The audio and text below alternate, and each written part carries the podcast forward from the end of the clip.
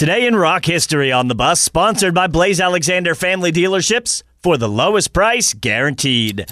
Here's a look at today, June 13th in rock history.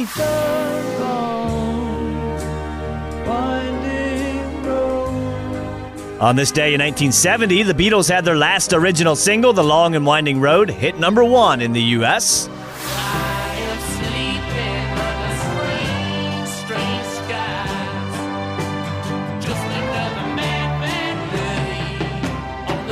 Today in 1969, the Rolling Stones held a press conference to introduce their new guitarist Mick Taylor.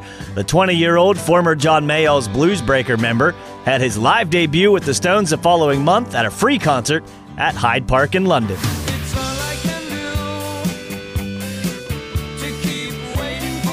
And in 1979, the Cars released their second album, Candy-O, which went on to peak at number three on the album chart and sell 4 million copies in the US.